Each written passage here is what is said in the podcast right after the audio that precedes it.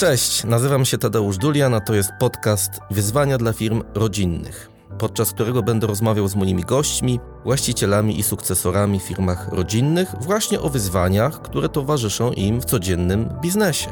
Bardzo chciałbym, aby te rozmowy były inspiracją dla innych właścicieli biznesu rodzinnego, dlatego serdecznie zapraszam do słuchania i subskrypcji. Moi drodzy, witam Was serdecznie na kolejnym podcaście z cyklu Wyzwania dla firm rodzinnych. Dzisiaj moim gościem jest Stefan Rzeczkowski, założyciel i współwłaściciel firmy Astor z Krakowa.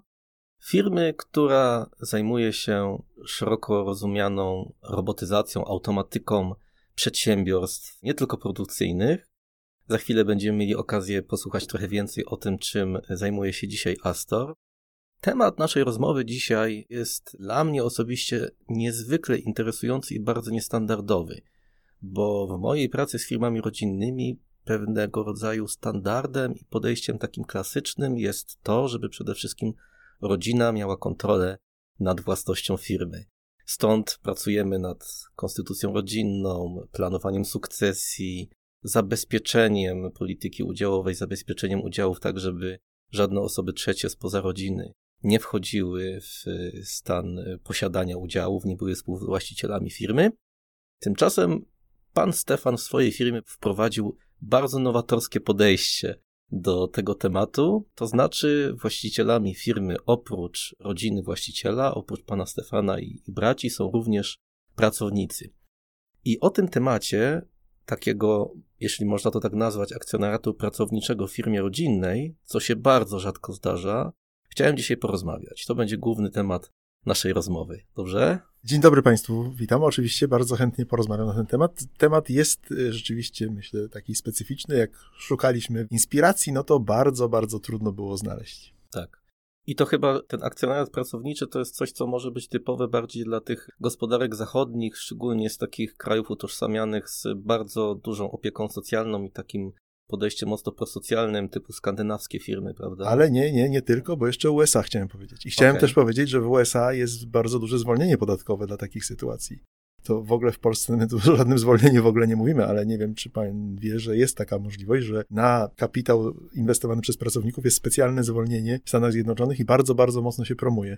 Także troszeczkę Stanami Zjednoczonymi się inspirowali, a troszeczkę jeszcze innymi firmami, nawet polskimi też. Aha, ale w Polsce tego zwolnienia nie ma, tak? Z tego co słyszę. Nie, o, jest bardzo trudno to zrobić wszystko razem, jeżeli chodzi o sprawy prawne, ale przebrnęliśmy przez to. to musimy nad tym popracować chyba, żeby takie zwolnienie się pojawiło. No tak, znaczy na pewno, jeżeli zacznę po prostu myślę, że ludzie zarabiają pieniądze pracą. Znaczy, to jest podstawowy sposób życia i, i zarabianie pieniędzy pracą. Natomiast zupełnie innym sposobem jest zarabianie własnością.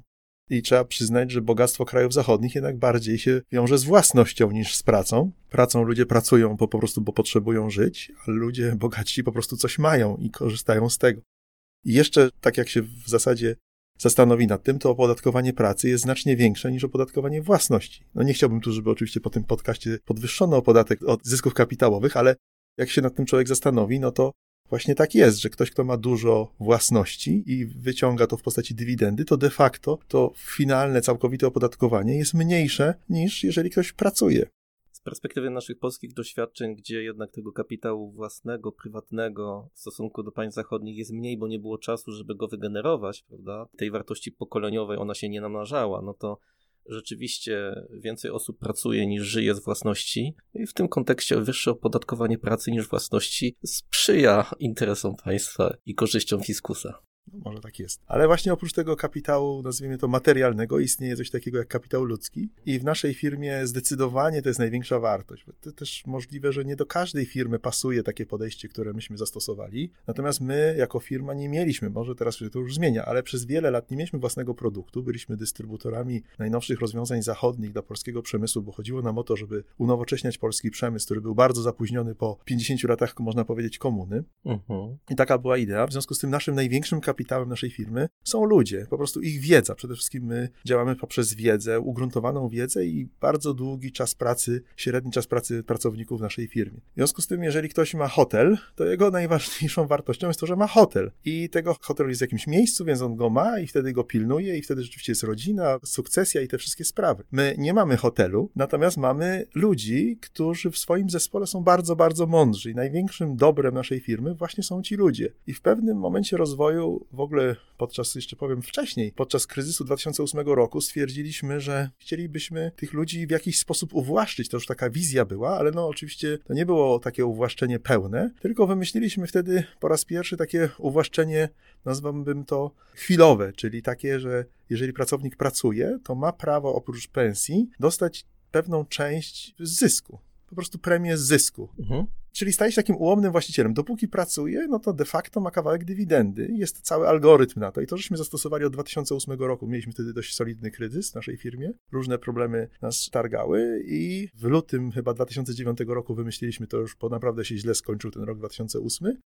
No i w ten sposób wprowadziliśmy pierwszą taką preformę własności, czyli właśnie, że tak powiem, nagroda z zysku. I ja jako właściciel stwierdziłem, że lepiej jest mieć powiedzmy 80% z 20 niż 100% z 10. To łatwo można policzyć, że 80% z 20 to jest więcej. W związku z tym warto jest oddać te 20% zysku pracownikom, jeżeli się to zrobi w sposób przemyślany i mądry, po to, żeby właściciel też miał z tego korzyść. Ten właściciel, nazwijmy to właśnie w tym przypadku rodzinny. I to był pierwszy etap myślenia o tym. No jeszcze bardzo wcześny, bo to wtedy nie robiliśmy tego, tylko od tegośmy zaczęli. Dobre efekty to przyniosło. No tak, bo wtedy pracownik trochę zaczyna myśleć jak właściciel, to znaczy on poczuwa się do tego, żeby nie pracować od do, tylko wypracowywać ten zysk, mieć swój wkład, wpływ na to, żeby ten zysk się pojawiał. No i oczywiście wszystko musi być transparentne, czyli każdy pracownik firmy ma dostęp do wszystkich danych finansowych. W ogóle publikujemy zysk z tygodnia na tydzień na stronie dla pracowników. Tego typu otwartość i jakby wspólne działanie, czyli w pewnym sensie, no już wtedy ci pracownicy mieli taki dostęp do tej wiedzy, ale to był jeszcze bardzo, bardzo ułomny dostęp. Mhm. Z tego co wiem, co dzisiaj się dzieje w naszej firmie. Z tego co pamiętam, pan opowiadał też o tym, jak mieliśmy okazję tą konferencję u was przeprowadzić, chyba dwa lata temu, tak jesienią 2019 roku, to wtedy pan też opowiadał o tym, że takie samo podejście macie do kwestii kosztów. To znaczy, pracownicy, mając świadomość tego, że mają jakiś tam swój udział w zysku, jakiś bonus czy premię, bardzo mocno pilnują kosztów związanych z podróżami służbowymi, hotelami itd., tak itd., tak bo mają świadomość, że ta baza kosztowa, jeżeli jest przez wszystkich solidarnie obniżana, no to później wszyscy solidarnie więcej korzystają z różnicy między kosztem a przychodem. Nasz jest 180 osób, więc też trudno jest powiedzieć, że tak wszyscy, wszyscy, ale przynajmniej zdecydowana większość wie o tym. I można też powiedzieć, że ludzie sami się pilnują. To znaczy, ja nie muszę biegać i pilnować, że ktoś tam wydał niepotrzebnie pieniądze, tylko to już tam jego szef bezpośredni to zauważy, bo ci szefowie są doświadczeni, są długo w naszej firmie. I oczywiście, że czasami wydajemy pieniądze na rzeczy, które moglibyśmy nie wydawać, bo też nie można tak całe życie tylko, tylko oszczędzać, ale jest jakiś rozsądek w tym wszystkim. Właśnie to podejście takie właścicielskie no, powoduje, że czasami wydajemy trochę więcej, czasami trochę mniej, ale jest jakaś wizja, po co wydajemy te pieniądze i jest jakiś tam sposób, no jest po prostu chęć gromadzenia tego zysku po to, żeby był ten podział. Uh-huh. No i też trzeba powiedzieć, że firma nasza ma 34 lata i muszę się pochwalić, że jeszcze nie było ani jednego roku, włącznie z tym covidowym, żebyśmy nie mieli zysku. Uh-huh. U nas są kryzysy, ale to nie są kryzysy z minusami. Czerwonych liczb w firmie Astor nie ma, jakoś to tak zadziałało. No nie było nigdy, więc myślę, że jak już przez 34 lata nie było nigdy, to dlaczego ma być w 35 roku? Tak, to strasznie ciekawa dla mnie koncepcja z perspektywy tej solidarności myślenia wszystkich pracownikach na wszystkich poziomach o tym kierunku, w jakim firma idzie.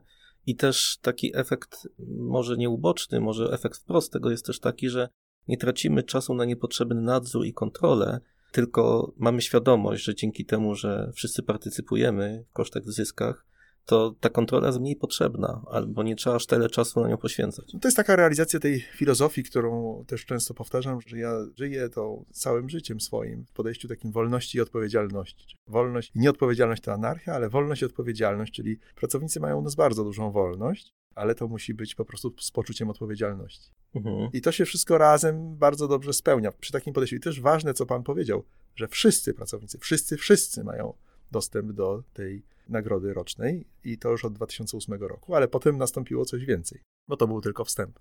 Mhm. W roku 2016 jeden z moich braci stwierdził, że chce firmę sprzedać jakby tam miał oczekiwania inne co do firmy i co do jego rozwoju. I jednocześnie w tym samym czasie chcieliśmy wykonać bardzo dużą inwestycję. Nas byłoby stać, żeby go spłacić z kapitału, ale bardzo mocno by to podcięło, że tak powiem, możliwości rozwojowe firmy czego koniecznie nie chcieliśmy zrobić. Zaczęliśmy dumać, co tu zrobić. I oczywiście, że wielokrotnie spotykaliśmy się z różnymi funduszami, z różnymi firmami, które proponowały nam jakiś obcy kapitał, ale myśmy tego obcego kapitału nie chcieli w imię wolności i odpowiedzialności, bo obcy kapitał zniewala jednak, trzeba to powiedzieć, przynajmniej ja tak uważam. No tak. I to by było już niezgodne z tą główną myślą, którą mam w głowie. I doszliśmy do wniosku, że właśnie nie będziemy stosować żadnej giełdy, żadnych New Connect. Gdzieś tam rozmawialiśmy, myśleliśmy o tym, ale nie, nie, to nie było dla nas i stwierdziliśmy, że zrobimy jednak taką giełdę, no według, nazwijmy to, algorytmów automatyki, czyli wszystko jest bardzo mocno policzone, nie ma tam emocji. To znaczy, doszedłem do takiego wniosku, że wiem, ile ludziom wypłacam, wiem, jak oni są, wiem, jak potrafią chomikować pieniądze i stwierdziłem, że potrzebuję no, dość spory kapitał wtedy nagle w ciągu właściwie jednego czasu, okresu i stwierdziłem, że jak zrobię odpowiednio, przemyślę i wystawię Astora na sprzedaż, ludzie wszyscy wiedzieli, jaki on jest, bo pracowali i też wiedzieli, jakie są zyski, no bo już to działało od tam 8 lat. No i nie pomyliłem się, też bardzo przygotowaliśmy się, to trwało 7 miesięcy to przygotowanie i ciągu jednego miesiąca umorzyliśmy udziały mojego brata, a namnożyliśmy udziały, stworzyliśmy firmę Astor Investment, ona jest w KRS-ie i ją widać w internecie. Tam w tej chwili jest 60 udziałowców, znaczy razem wszystkich nas jest 60. Zaczęło się od pierwszych 20 osób, ale potem były bardzo solidne zyski. Wszystko się, że tak powiem, zmieniło, to znaczy firma poszła bardzo mocno do góry po tej całej akcji. Wszyscy się zmotywowali jakoś tak jeszcze dodatkowo. Potrzebowaliśmy 2 miliony, chyba 2 miliony 300 w jeden dzień, żeśmy uzyskali. Po dwóch tygodniach były wpłacone. To był wkład własny w inwestycje na 8 milionów i zainwestowaliśmy w nowy dział robotyki. Właściwie można powiedzieć, że pracownicy zainwestowali w to i to jest najbardziej rozwojowa część firmy Astor o kosmicznych parametrach, można powiedzieć, przy wielkim zaangażowaniu zespołu. To jest strasznie ciekawe, co pan mówi, bo zwykle, kiedy jest taki model typowy sprzedaży firmy, albo części udziałów, albo wpuszczenia funduszu inwestycyjnego czy private equity, no to zwykle jest to poprzedzone badaniem due diligence, kiedy ten nowy inwestor bada spółkę, sprawdza, co tam jest. A tutaj. Wszystko wiedzieli. No właśnie. A tutaj mieliście inwestora wewnętrznego po prostu, który znał od podszewki tą firmę, bo ją od, niektórzy pewnie od długiego czasu tak, wspólnie no, budowali tak, z wami. Tak, od niektórzy od 20 lat, ale od ponad 6 lat mieli nagrodę z zysku, więc wiedzieli, jak się ta nagroda buduje, system. Wszystko było już przygotowane, także to było przygotowanie. Oczywiście ono było nieświadome, to znaczy nie wiedzieliśmy, że tak zrobimy, ale tak zrobiliśmy i muszę powiedzieć też taki, jest bardzo wiele mogę rad teraz ludziom dawać, którzy by chcieli coś takiego zrobić. Na przykład całe życie myśmy żyli procentami. Kto ma ile procent firmy? Nas było sześciu udziałowców, było trzech braci i trzech pierwszych pracowników. Takim bardzo ciekawym rozkładzie, bardzo ciekawy układ sił na głosowaniach i takie różne rzeczy. Nawet mój brat, który się specjalizuje, jest fizykiem, teoretykiem na UJ, napisał książkę o sile głosu. Użył po prostu te wskaźniki firmy Astor jako taki bardzo ciekawy przykład, opublikowany oczywiście anonimowo. No dzisiaj już to jest nie anonimowo, bo się Państwo o tym dowiedzą, ale polecam tą książkę Karola Życzkowskiego właśnie o sile głosowania. Mamy dobrą podbudowę teoretyczną i bardzo jesteśmy matematyczni, to znaczy to wszystko jest wielka matematyka. No i stworzyliśmy system, w którym właśnie przede wszystkim musieliśmy odejść od procentów. Trzeba wszystko, co budzi emocje, trzeba wyłączać. No i po wielkich przemyśleniach, dużych, gdzieś tam w pewnym momencie doszedłem do wniosku, że tak zrobimy i podzieliliśmy firmę na 26 tysięcy udziałów. Mhm. Przeprowadziliśmy to wszystko w KRS-ie i sprzedawaliśmy udziały. I wszystko jest na udział, dywidenda na udział, zyski na udział, wszystko jest na jeden udział. I niektórzy mają dwa udziały, niektórzy 20, niektórzy 200, a niektórzy tysiące. No tak to już jest, że jedni mają więcej, drudzy mniej, ale wszystko jest na ten udział. To jest najważniejsza rzecz, którą żeśmy dowiedzieli się właśnie od innej polskiej firmy, która miała taki akcjonariat pracowniczy i to nam bardzo pomogło. Procenty i promile to trochę bez sensu jest i emocjonalnie to coś tam buduje różne negatywne też i pozytywne emocje, a myśmy chcieli to od emocji oddzielić. Mhm. A proszę mi powiedzieć, czy to jest tak, że korzyści z tego akcjonariatu pracowniczego, jeżeli tak to można nazwać, bo pan też mówił o uwłaszczeniu, nie wiem jak to nazywacie w ogóle tak definicyjnie, jak to określacie. Czy nie, no myśmy nikomu nic nie dali.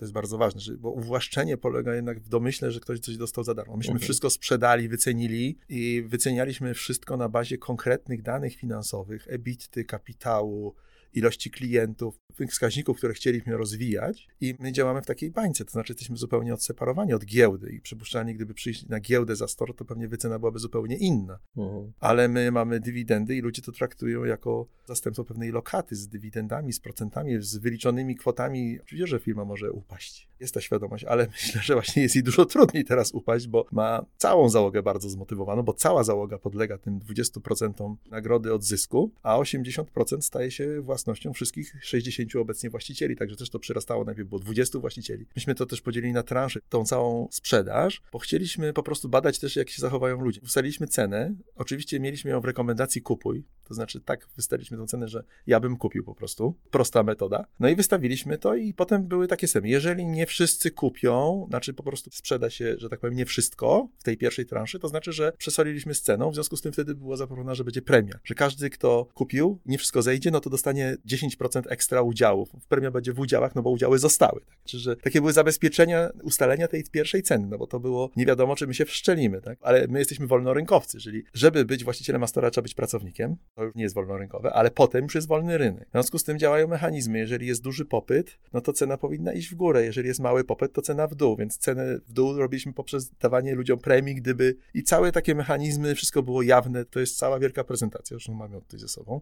Mhm. No i mnóstwo jest technikaliów, które przebrnęliśmy. No największy problem taki prawny rzeczywiście, który był, który rozwiązaliśmy, ale jest potrzeba bardzo dużego poziomu zaufania między ludźmi, bo myśmy to zdobyli i mamy to zaufanie między ludźmi. Taką mamy kulturę firmy, z czego jestem dumny zresztą, ale no to jest to, że jest umowa wspólników, czyli to nie jest oprócz umowy spółki, jest umowa wspólników, że nie wolno sprzedawać po prostu tych udziałów na zewnątrz, bo to jest to, co jest najważniejsze. Już się zdarzyły takie sytuacje, ktoś chce odejść, może sprzedać. Też jest mechanizm, że może sprzedać innemu udziałowcowi, jeżeli nikt nie chce kupić, to firma wykupi. Uh-huh. Znowu są wskaźniki, znowu jest matematyka, firma się rozwija, stale rośnie, jest wszystko sparametryzowane, no i myślę, że jest zupełnie inaczej wycenione niż giełda by to wyceniała, ale jak ja mam udziały Adastora, dostaję dywidendę, wiem ile dostanę, jaki to będzie procent, znacznie lepsze niż obecnie jakiekolwiek bankowe, to już w ogóle nie do porównania. No i ludzie powierzyli nam swoje oszczędności. Przeżyliśmy też kryzys, no bo był COVID, był też pewien taki moment, kiedy mogła być panika na tym rynku, były trudności różne, ale bardzo mocno nam udziały wzrosły wartości w 2020 roku, więc jakby spadły nam obroty, ale jakoś dziwnie zysk nie spadł. Uh-huh. Także to chyba coś tam zadziałało, można powiedzieć. No właśnie, bo na chwilkę odejdźmy od tego tematu akcjonariatu pracowniczego, do którego za chwilę wrócimy, ale skoro wspomniał Pan o covid to jestem ciekaw, jak Wy, jako firma, która zajmuje się przede wszystkim automatyzacją, modelowaniem robotów, przygotowywaniem robotów, różnych maszyn, które automatyzują produkcję dla rozmaitych polskich firm produkcyjnych, nieprodukcyjnych. Jak przeszliście tę pandemię? Mówił Pan o tym, że obroty spadły, ale macie zdrowe zyski. No, pandemia jednak w wielu branżach odcisnęła się tym, że przyspieszyła pewną digitalizację, cyfryzację, automatyzację również. Coś takiego odczuwacie i obserwujecie również? To znaczy, rzeczywiście ja zawsze mówię, że firma nasza działa jak tłoki w silniku. Jedni są na górze, a drudzy na dole. I rzeczywiście jest tak, że jeżeli jest taki COVID, to są zmiany. W związku z tym pewne części działalności nam jednak wyraźnie spadły, no z tym, że wyraźnie u nas to jest na przykład 20%, to nie jest 80%, to nie jest 95%, czy ktoś ma 100%, bo też tacy ludzie, w związku z tym to jest jednak zupełnie co innego spaść 95%, a spaść 20%. Uh-huh. Natomiast pewne dziedziny nam wystrzeliły w górę, także tam mieliśmy jeszcze też pewną jakąś tam specyficzną sytuację z jednym produktem. No w każdym razie suma summarum razem zrobiliśmy 95% poprzedniego roku, czy tam 94% no to spadła nam też marża tam odpowiednio, znaczy kwotowo, ale też odpowiednio wycięliśmy koszty. No też to jest taki problem, że sam mam świadomość, że przyczyniałem się aktywnie do tego, że komuś tam no, szło słabiej, tak? Bo kiedyś właśnie kupowałem konferencje w hotelach, robiliśmy duże imprezy. Tak. No to nie kupiłem tych konferencji, no bo się nie dało. W związku z tym ktoś, kto miał te pieniądze od nas, no to ich nie miał.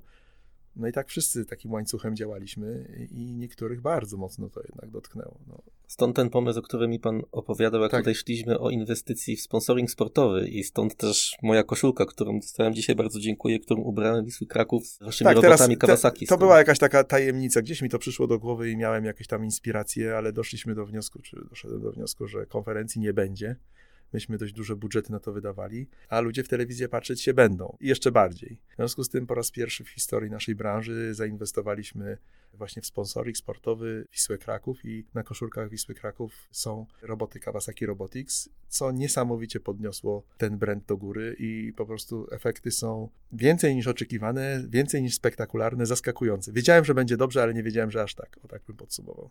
To jest o tyle zaskakujące, że zwykle do tej pory we wszystkich dyskusjach o połączeniu biznesu i sportu mówiło się, że na sporcie trudno zarobić, że raczej to jest taki kwiatek do kożucha, ale inwestycja słaba. No, ja nie prowadzę klubu sportowego, bo tutaj nie zazdroszczę. Poznałem wiele rzeczy teraz, bo jestem bliżej zarządu akurat takiego klubu z historią i klubów po kryzysie też można powiedzieć, albo w czasie kryzysu jednak bardzo wielkiego, nie związaną z COVID-em w ogóle, ale gdzieś to się wszystko jakoś połączyło i ta Wisła miała tą otwartość na nas. Myśmy też, myślę, że to był taki trójstronny win, czyli wygrało na pewno Kawasaki, myślę, że Wisła też wygrała, dostała taki brand światowy, który potrzebowała też. I Astor też wygrał, także lubię takie właśnie win-win-win. To jest właśnie to, co też uważam, że jak się w sporcie działa, to ktoś, żeby mógł wygrać, to ktoś inny musi przegrać. No nie da się inaczej, ja nie znam takiej sytuacji. No, w biznesie uważam, to jest trudne, ale da się mieć takie systemy wygrana, wygrana. Lubię sprzedawać roboty wtedy, kiedy to jest dla nas wygrana i wygrana dla klienta. Uh-huh. I to jest, odróżnia właściwie taki biznes. Jednak często polscy przedsiębiorcy mają takie poczucie, że jeżeli on nie przegrał, to ja nie wygrałem.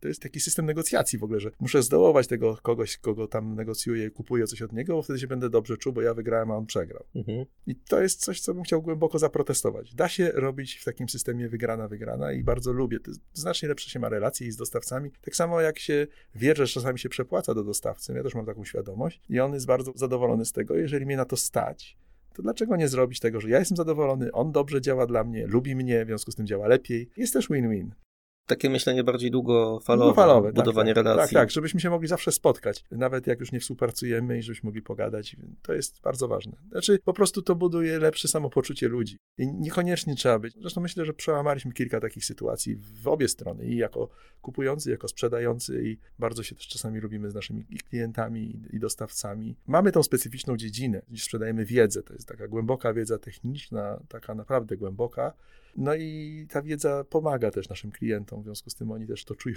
że po prostu mają lepszą produkcję. Jakoś to pewnie w tej dziedzinie łatwiej jest niż w innych. Tak sobie myślę. Nigdy nie działam w innej dziedzinie, więc nie wiem. Hasło Astor brzmi, gdzie technologia spotyka człowieka. No tak jest, no więc musimy to po prostu wszędzie stosować i przede wszystkim wobec pracowników.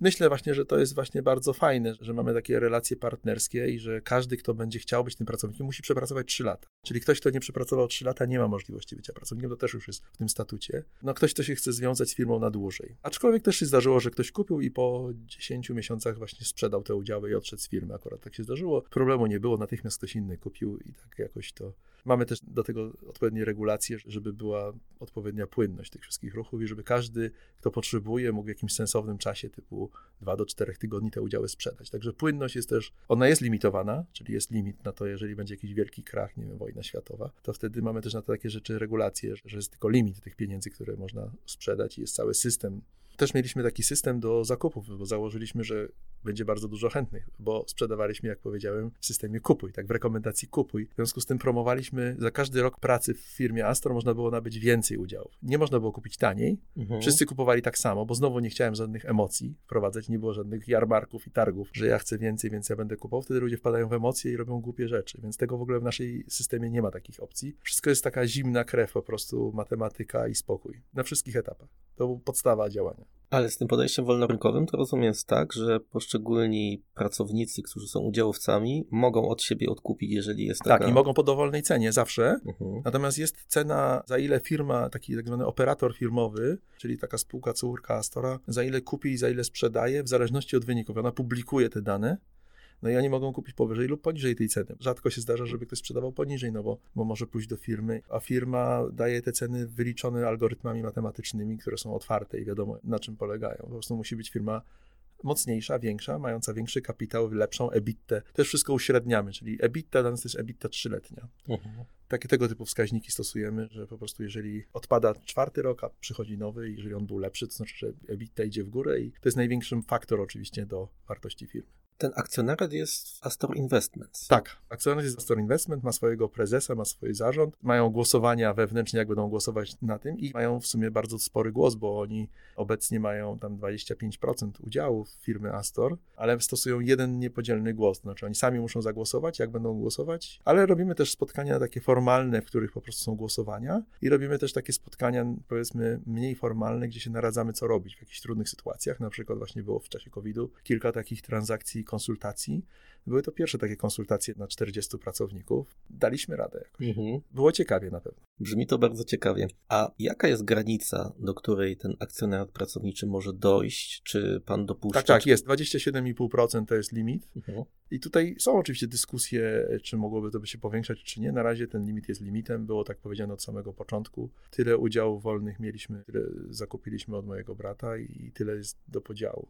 I też muszę powiedzieć, bo często ludzie mówią, że ja tą firmę założyłem, pewnie ja ją założyłem, ale też z bratem. Natomiast ja nigdy nie miałem więcej niż 27,5%. Ja też mam 27,5% i Mhm. w sumie, gdyby moi wspólnicy chcieli mnie zdjąć z bycia prezesem, w każdej chwili mogli to zrobić, ale nigdy tego nie zrobili. To jest też takie bardzo zdrowe dla człowieka, że jest jednak wybierany jakby. To jest wbrew pozorom całkiem fajne, bo wtedy ma się większą legitymację do działania. Niż jak się ma większość i wtedy można naprawdę czasami robić już głupoty, mając tą większość Tak. bez weryfikacji. No ale do tego to trzeba umieć robić. To też może nie być takie łatwe, przyzwyczajony jestem od pierwszego dnia, można powiedzieć. Właśnie ja się tak czasem zastanawiam nad jednym ze zjawisk, które zachodzi w firmach prywatnych i rodzinnych, tam gdzie jest ten właściciel dominujący z 70, 80, czasami 90% własności.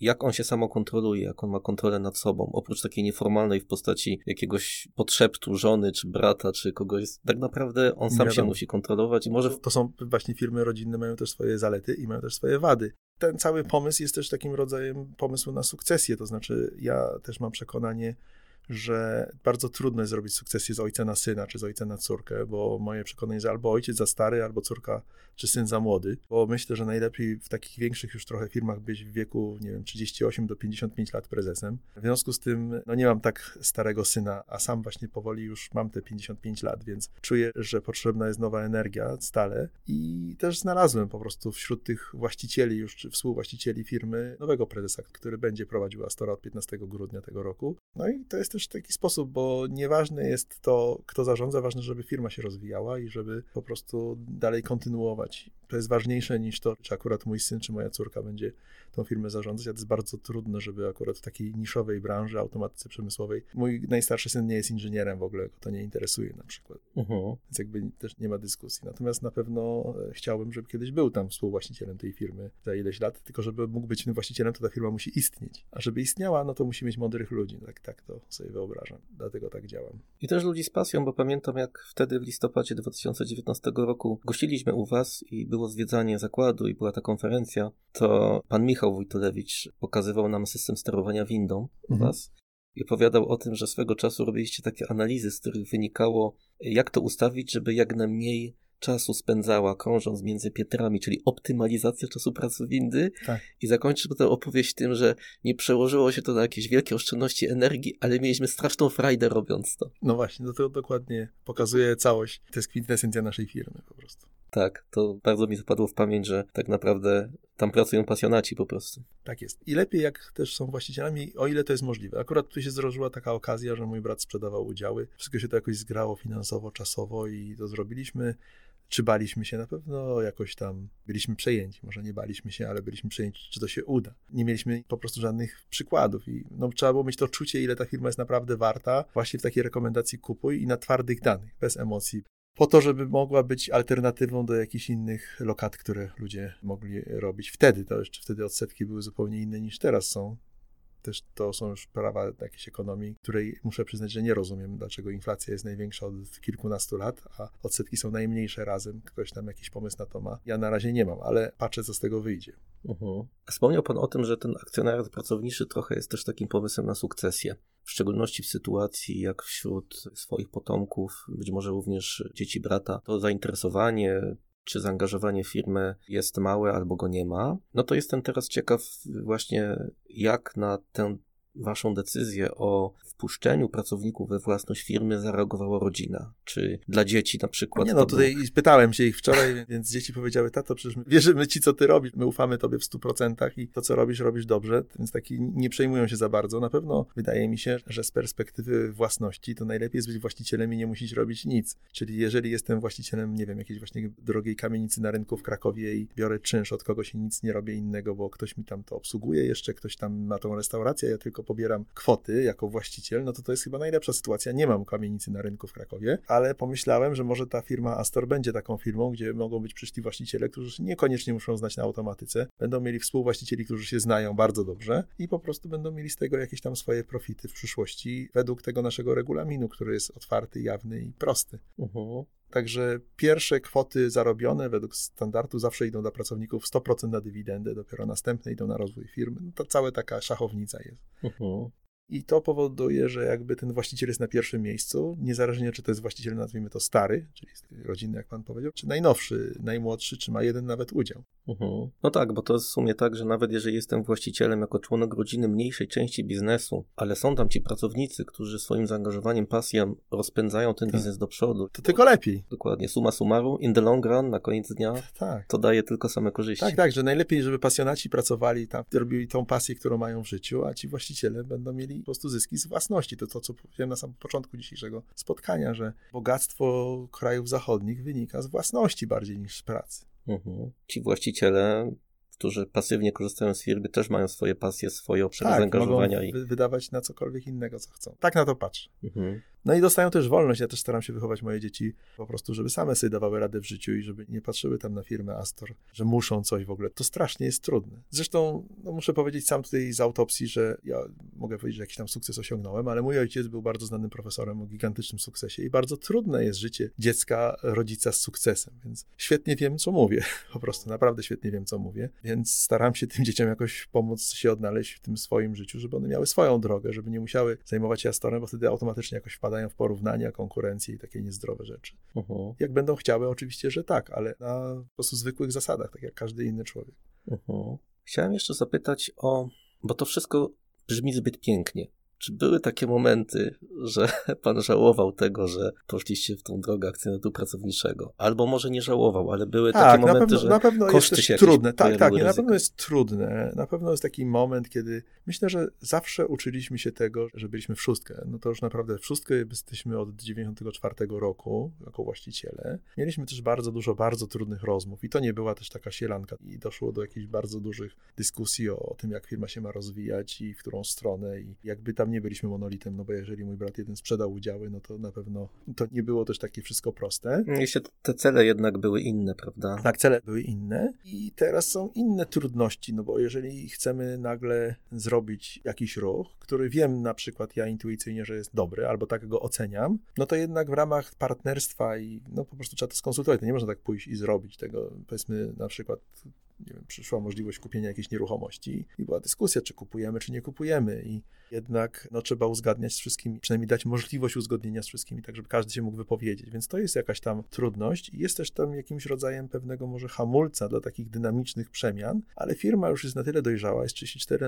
na, na rynku, że może nie musi takich rzeczy robić. Jak jest firma mała, startup jakiś, no musi wykorzystywać okazję, po prostu gdzieś widzi okazję i musi natychmiast zareagować i wykorzystać tę okazję. Mhm. Jak jest firma nie wiem, taka bardzo globalna, to ma jakąś swoją strategię, którą eksploatuje tą strategię cały czas, klepie to samo najczęściej albo coś zmienia, ale to jest taka strategia. A nasza firma jest i trochę duża, i trochę mała, czyli i potrzebuje tych okazji, i wtedy jest trochę trudniej, bo nie można tak szybko zadziałać. I jest jakby, no dawniej po prostu miałem pomysł, żeby coś zrobić i po prostu przekonywałem trzy, cztery osoby i to robiliśmy, albo nie przekonywałem, to nie robiliśmy. A teraz jednak trzeba przekonać no większość z tych 60 osób. No i takim różne tam jeszcze trudności mamy na temat głosowania, tam są jakieś anonimowe głosowania. Wiesz, też cały ten kodeks, tak muszę powiedzieć, on jest bardzo trudny do realizacji, bo to nagle trzeba powiedzieć wszystkim, że tu ma być głosowane anonimowe, no ale jak zrobić głosowanie anonimowe, jeżeli jest tylu, tylu udziałów i każdy na przykład ma inną liczbę udziałów, w związku z tym po liczbie udziałów wiadomo, kto jak głosował. Tego typu zagadnienia są różne tego typu, więc uczymy się tego. Natomiast poziom świadomości biznesowej po tym projekcie wzrósł, no nie wiem, stukrotnie chyba.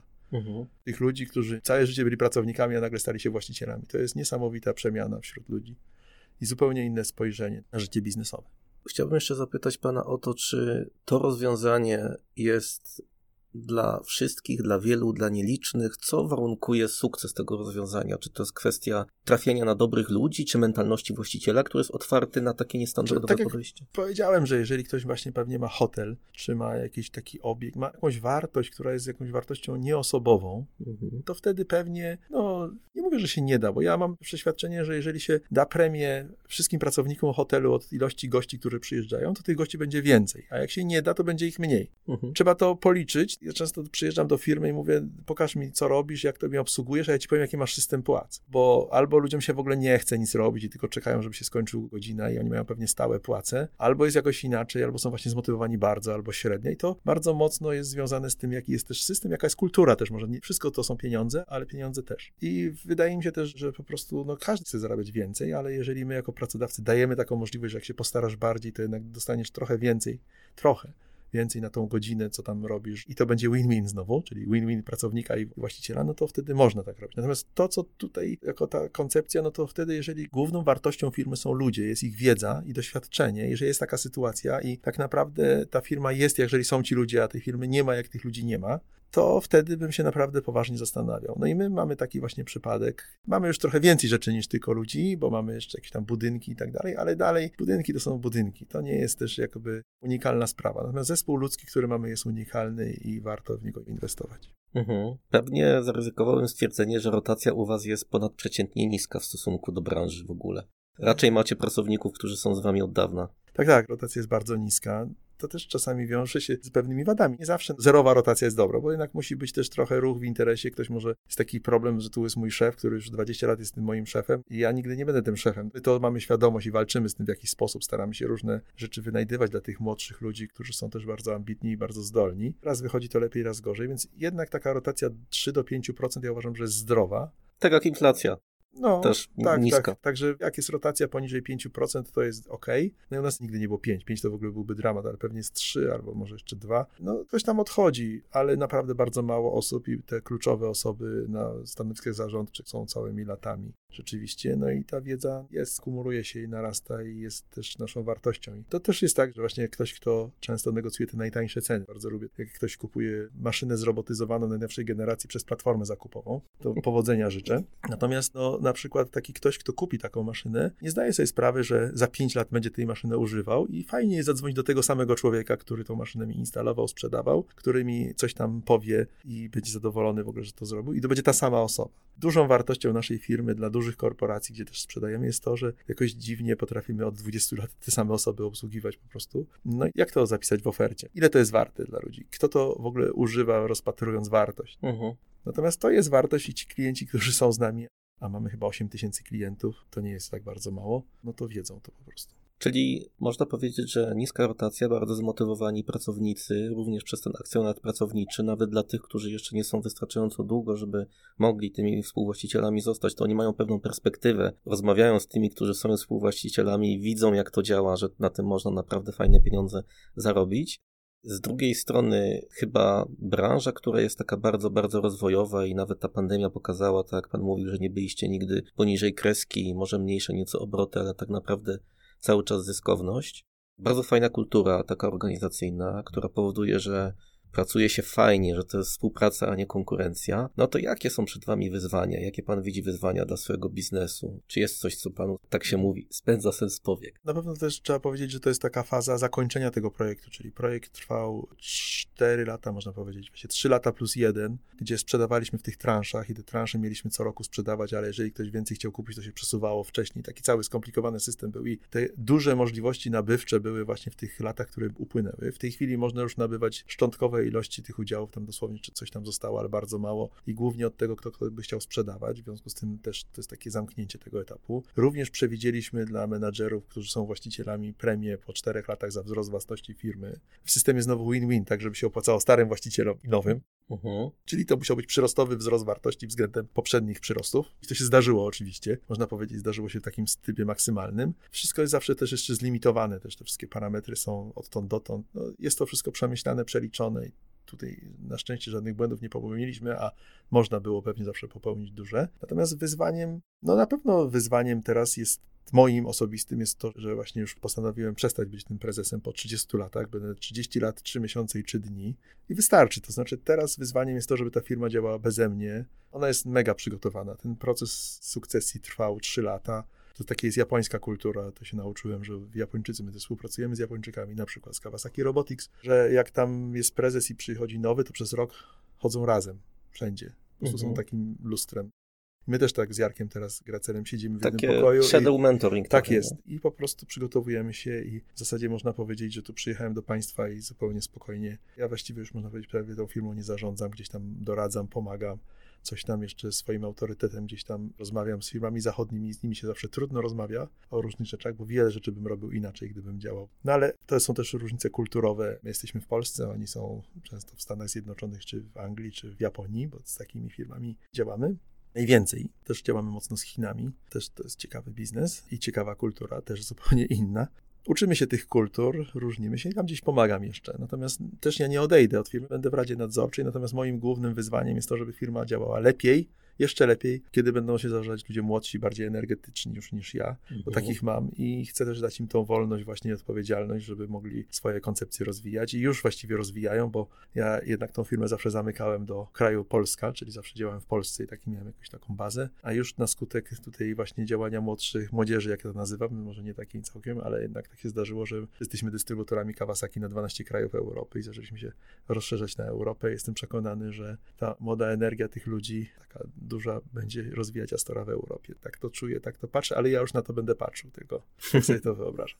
Okej. Pamiętam, podczas naszej konferencji rozmawialiśmy o tym, jeden z takich wątków, który pan podniósł jako znowu pewien stereotyp, mówiąc o tym, że automatyzacja, robotyzacja wyeliminuje człowieka. I wtedy pan podawał takie statystyki, które mówiły o tym, że po iluś tam latach już tego następującego procesu cały czas ten człowiek jest potrzebny, tylko zmienia się jego funkcja, jego rola troszeczkę z bardziej takiej operacyjnej, prostych działań, które przejmują roboty do kontrolnej, nadzorczej, kreatywnej, prawda? Trzeba powiedzieć, że ludzie nie lubią pracować fizycznie, znaczy w ogóle każdy człowiek szuka pracy umysłowej. I tak tej pracy fizycznej, nawet pracy umysłowej jest dość sporo różnych rzeczy, nie wiem, jak się nawet jedzie na targi, to niby jest praca umysłowa, ale to trzeba tu przenieść, tam podnieść, tu coś tam przesunąć, to coś tam. I ludzie, którzy pracują całymi latami, całymi zmianami na taśmie produkcyjnej, po prostu manualnie działając fizycznie lub podnosząc coś, ta młoda generacja tej pracy nie chce.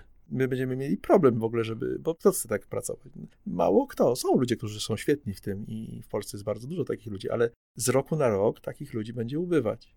Natomiast myśmy w ciągu naszego życia biznesowego wielokrotnie uczyli ludzi, którzy, nie wiem, spawali kiedyś sami, wyszkolili ich w obsłudze zrobotyzowanego stanowiska spawalniczego, także ich to doświadczenie spawalnicze bardzo dobrze daje możliwości nadzorcze dla tej stacji obsługi. Oni świetnie się nadają do tego, żeby tego robota skorygować, naprawić, wyserwisować, uczą się tego. I wtedy ich wzrok jest dużo mniej, że tak powiem, obciążony.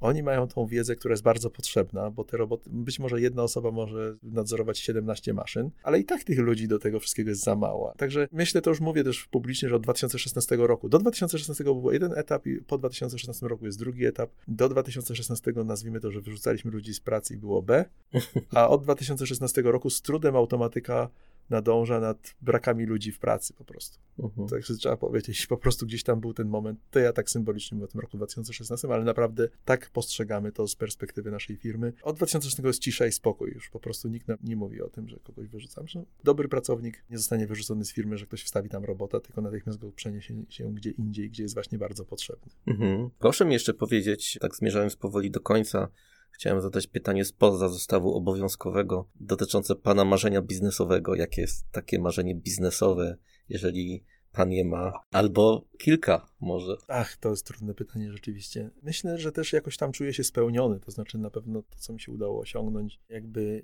to jest spory, jestem zadowolony po prostu z tego. Jestem też jakoś tam słowo zmęczony, no ale 30 lat bycia prezesem, 30 lat bycia takim stałym po prostu ruchu i w tej takiej walce o wzrost i rozwój, myślę, że jednak to jest najważniejsze, że każda firma powinna się bez względu na to, jakim wieku jest prezes i co robi, że powinna się rozwijać, że często ludzie w moim wieku już są też jakoś tam zmęczeni, może tego głośno nie powiedzą, ale no już mamy dość tego rozwoju, może ten COVID to już powoduje, że będziemy mogli się nie rozwijać, a to jest nieprawda, trzeba się rozwijać cały czas i po prostu jeżeli takie mamy myśli, to trzeba komuś innemu oddać. W związku z tym na pewno największym moim marzeniem jest to, żeby firma Astor pod zarządami nowych ludzi, moich pracowników i bardzo bliskich znajomych rozwijała się jeszcze szybciej niż do tej pory. Wtedy będę szczęśliwy.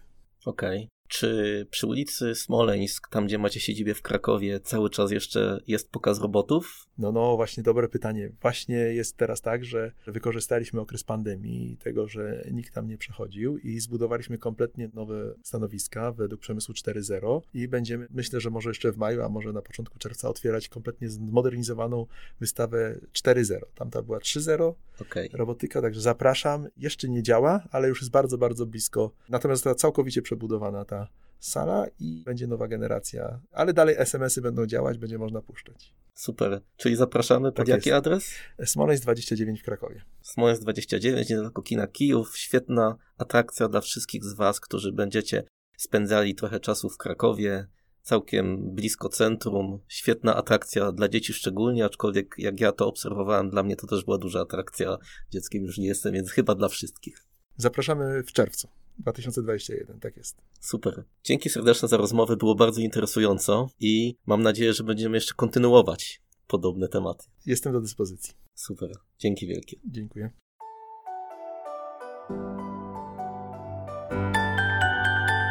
To był podcast Wyzwania dla Film Rodzinnych.